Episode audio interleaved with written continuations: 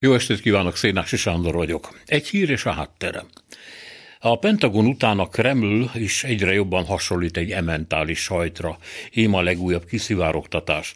A Rigában működő ellenzéki orosz híroldal, a Medúza szerezte meg a Putyin adminisztráció legújabb média eligazító dolgozatát, amely a közelgő ukrán offenzívával kapcsolatban ad tanácsokat a rezsim média munkásainak, vagyis a totális oroszországi médiának. Ami független, az ugyanis már rég határon túli. A bemagolandó feladat a következő. Nem szabad alábecsülni az ukrán támadás nagyságát, és nem helyes azon örömködni, hogy Kijev nem készült még fel a hadműveletekre, mert nem kapott elég nyugati fegyvert.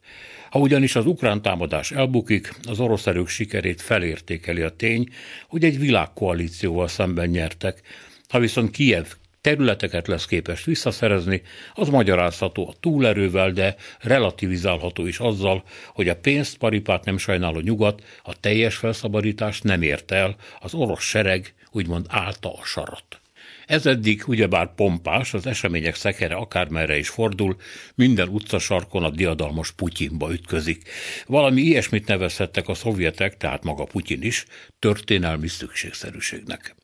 A kremli dokumentum azonban pár dolgot nem javasol. Nagyon helytelen például az forszírozni, hogy a megszállt területek szétlőtt infrastruktúrájának helyreállítására mennyit vonnak el a költségvetésből. Pontosabban az orosz iskolák, kórházak, nyugdíjas otthonok, óvodák pénzeiből. A Kreml ugyanis erre, pontosabban a Krim ügyében egyszer már ráfaragott. 2017-ben a Független Levada Központ azt mérte, hogy a lakosság 55%-a ellenzi a krími befektetéseket az egészségügy, oktatás, tudomány, bérfejlesztés rovására, pedig hát a félsziget megszállása csak két évvel korábban történt, és Putyin népszerűségét akkor a csillagok fölé lőtte. De a visszahódítás öröme ingyen volt, legalábbis látszólag, mert utána az állam késedelem nélkül a lakosság zsebében kezdett el turkálni.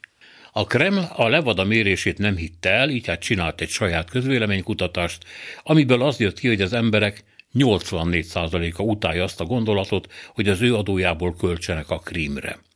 A Kreml tehát mondhatni helybe ment azért a bizonyos testrészért, még egyszer nem akarózik neki.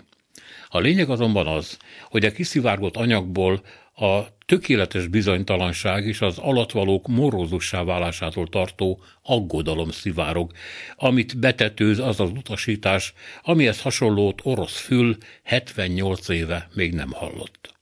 Ami a győzelemnapi ünnepségeket illeti, suttogja a kremli dolgozat, jelentőségüket nem kell nagyon eltúlozni. Sok helyen meg sem tartják őket, az ukrán provokációk miatt sem, meg hát felvonultatni való fegyver sincs elég, ami van, az megy a frontra. Szóval szerénység, aftársak. Szerénység.